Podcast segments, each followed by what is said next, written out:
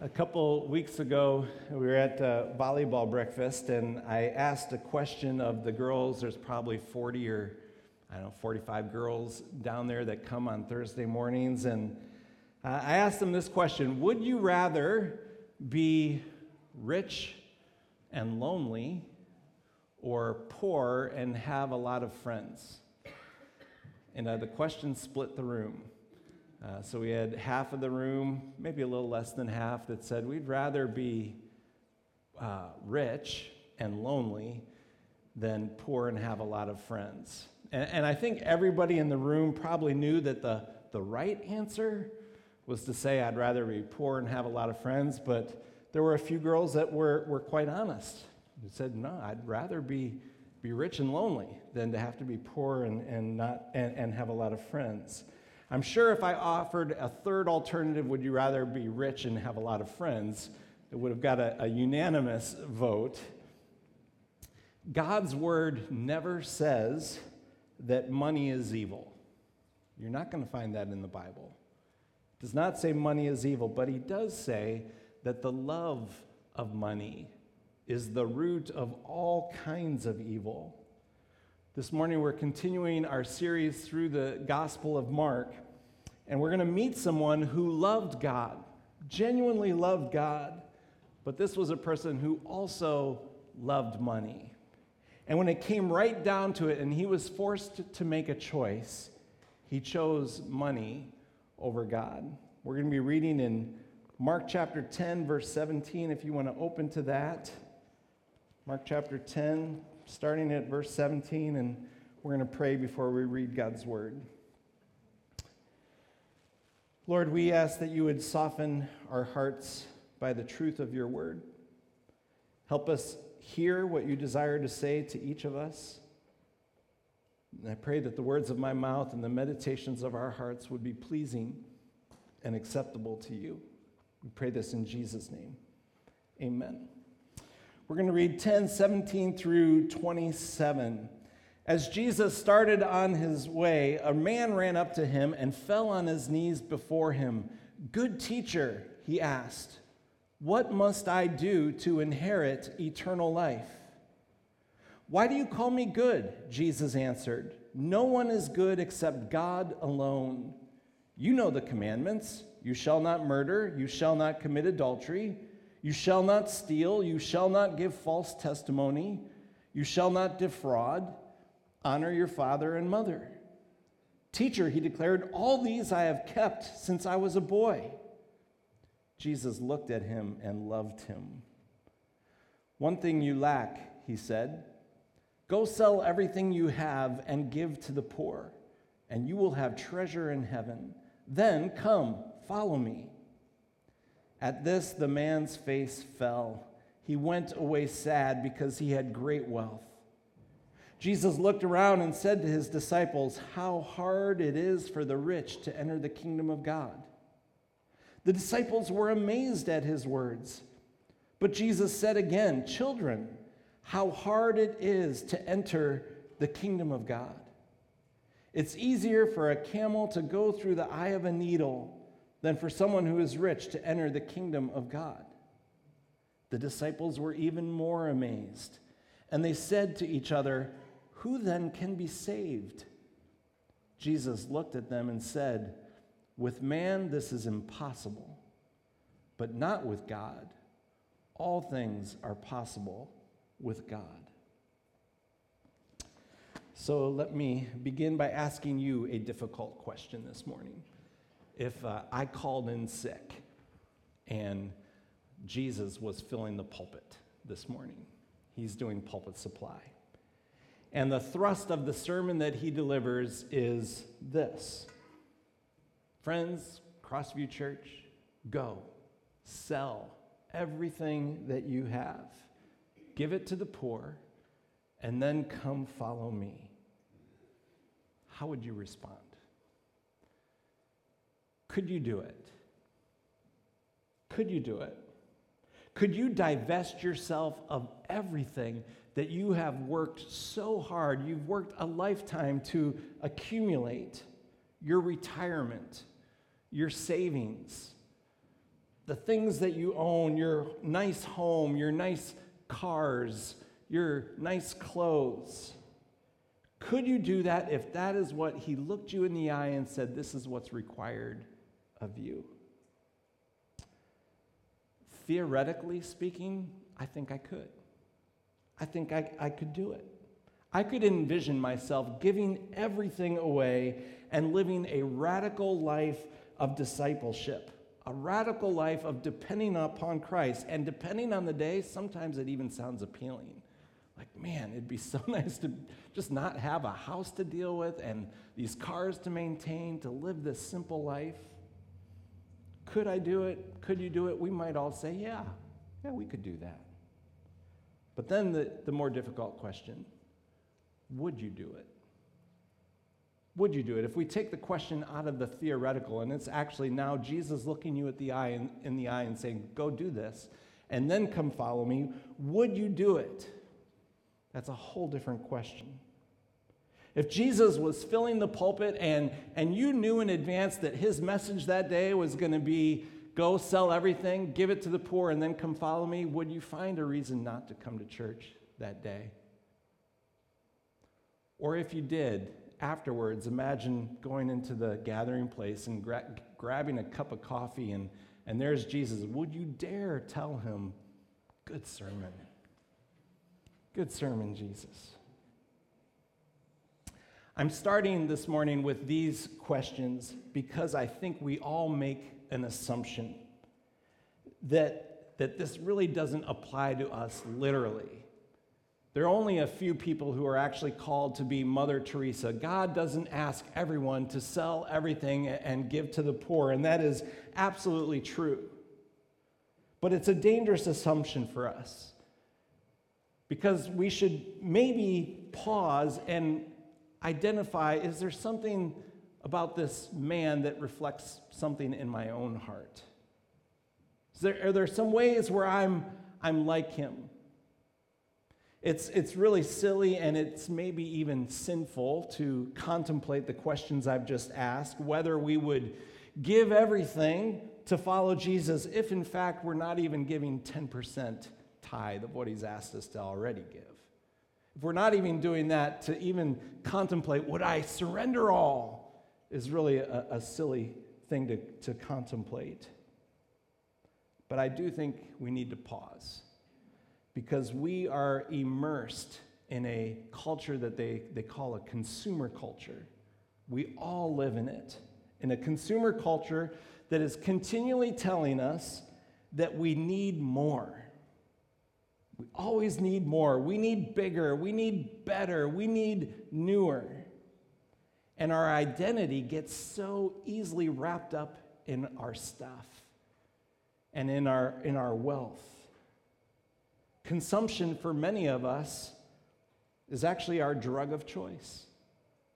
We use consumption like other people might use a drug. It, it gives us a little fix, helps us feel good for a, a little while. And so we need to pause and consider what, what would you be saying to me, God? Do I, do I wrestle with a love of money?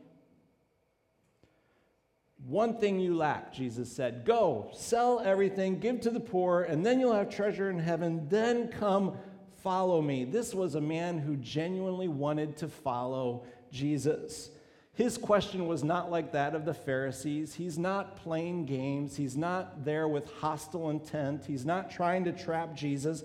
This is someone who wants to, who, who loves God, who wants to follow Jesus. Even with, with his money, with his power, with his youth, he might sense that there's something missing in my life. And so he's come to Jesus this day to make sure that he, he has the assurance that he's doing everything that he can possibly do. And I think if Jesus were to ask him to do a hundred other things, he would have immediately said yes. If Jesus said, I, I want you to go on this mission trip to this other country and it's going to be dangerous, this was a man who probably would have said, I will do it. I'm gone. If Jesus said to him, I want you to, to teach a class, and this was a man who was afraid to be in front of others, he would have risen up the courage and he would have taught that class. If Jesus said, I want you to memorize a book of the Bible, he would have memorized a book of the Bible. Witness to your neighbors, he would have gone and witnessed to your neighbors. Volunteer at the homeless shelter, he would have done it. Serve at the food pantry, you bet. But Jesus cut right to the chase by pinpointing the one thing he knew that the man was unwilling to do give it all away and then follow me. This was a man who had kept all the commandments. Since he was a child, he had worked hard. He didn't steal, he didn't covet, he didn't murder, didn't commit adultery, didn't bear false witness. He honored his father and his mother, but it was that first commandment that was the hang up for him.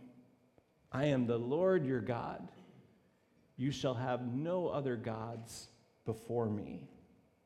See, there was some things that this man had before God, and Jesus knew what they were.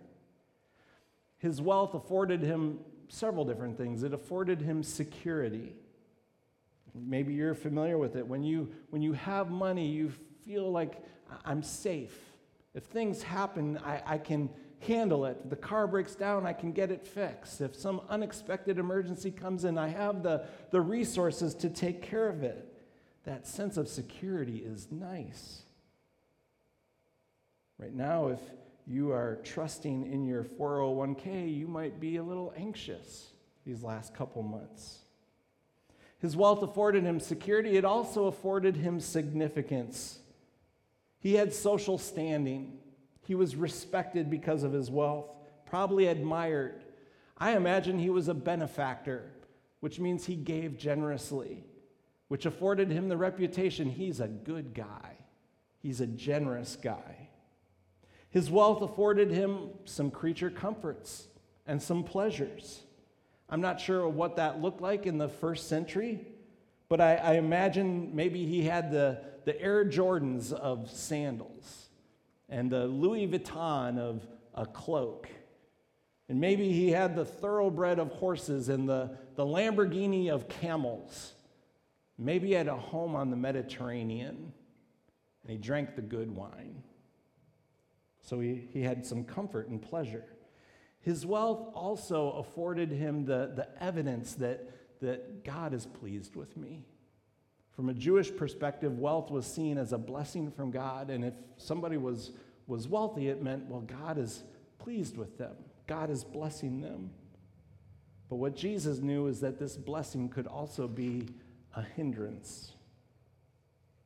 So consider how the whole conversation started. It actually started with a question that was misguided. The questions we ask, uh, if we ask the wrong question, it doesn't matter what the answer is, we're going to get the wrong answer. Here's his question Good teacher, what must I do to inherit eternal life? Had the man been present maybe a day earlier when the Pharisees came and challenged him, and when the, the disciples said to the parents who were wanting to bless their children, Go away, rebuke, rebuke the parents, had this man been present, he might have known the answer to his question. What must I do to inherit eternal life? Jesus just said, Nobody can enter the kingdom of God unless they become like a little child. What must you do? You must become like a little child. He's asking the wrong question. What must I do to inherit eternal life? Is the wrong question. There's nothing that you can do to inherit eternal life.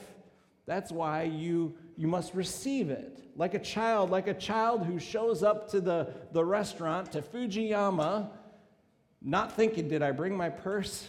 Did I bring my checkbook? No, because I'm with mom, I'm with dad, and they've got it covered. That's how we show up, knowing that our, our salvation is covered not because of something I need to do, but because of something that has been done for me. If the man would have really been listening closely, he would have noticed the problem right away. He said to Jesus, Good teacher. And Jesus stopped him right there.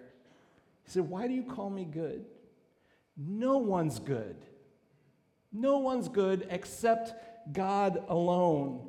If the man was listening closely, he would have recognized there's a problem with my question. What good thing must I do to inherit eternal life? And Jesus said, Nobody's good except God alone. Do you see the catch 22?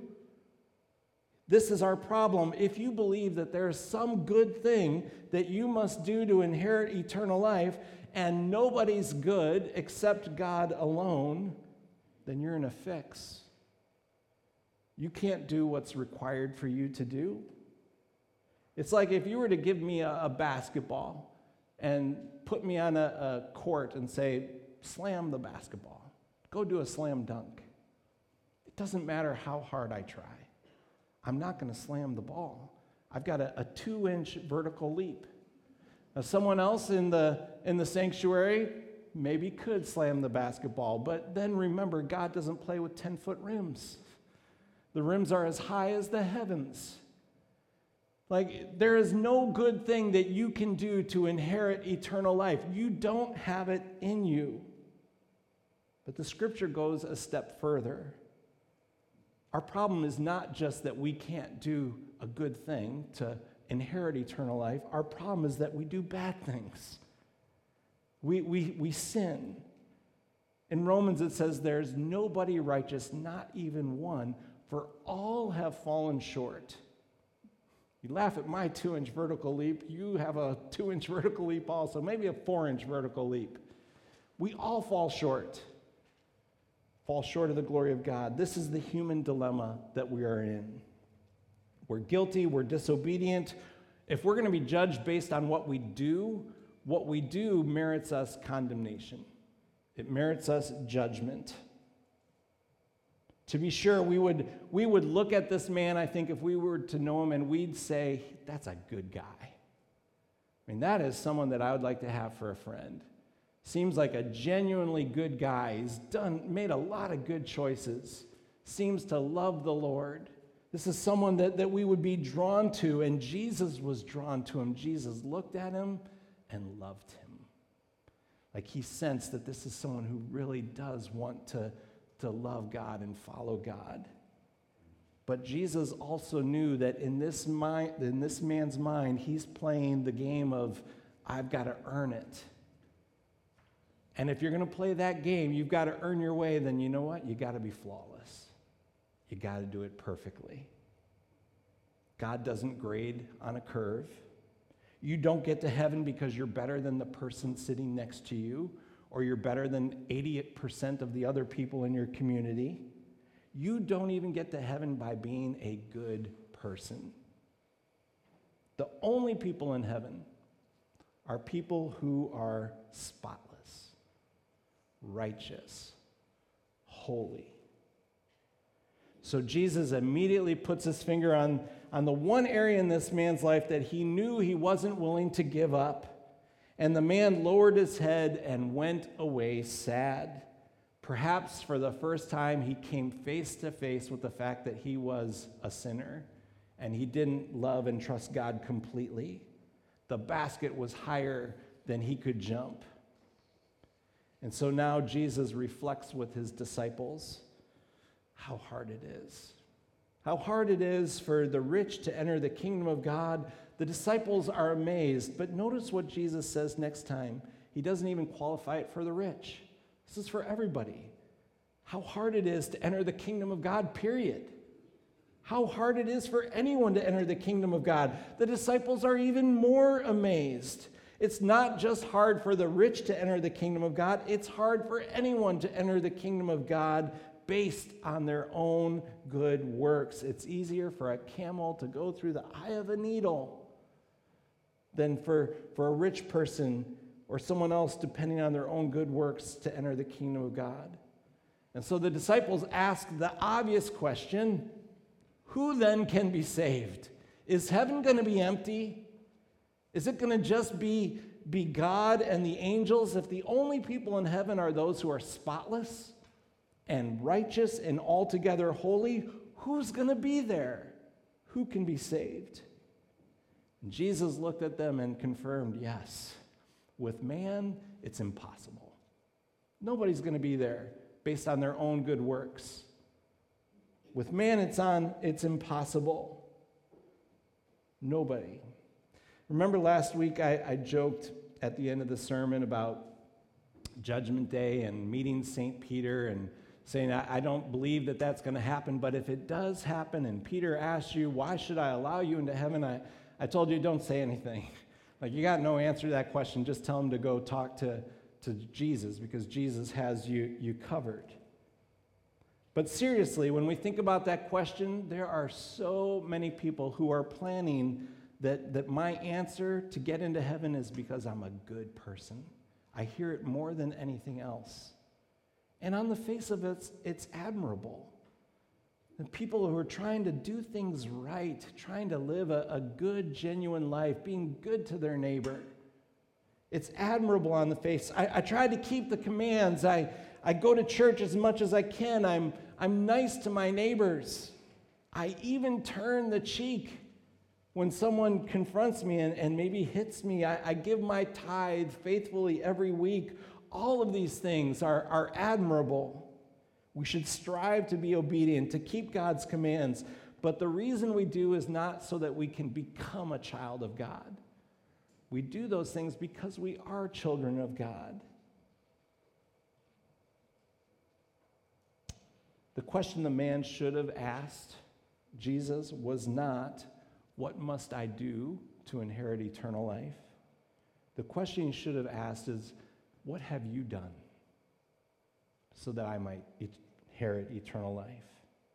Had he asked that question, he might have heard something like this uh, I came to seek and save the lost. My mission is not to condemn the world, but to save the world. Anyone who receives me becomes a child of God. Jesus would have said, Whoever has me has life. And if you don't have me, you don't have life.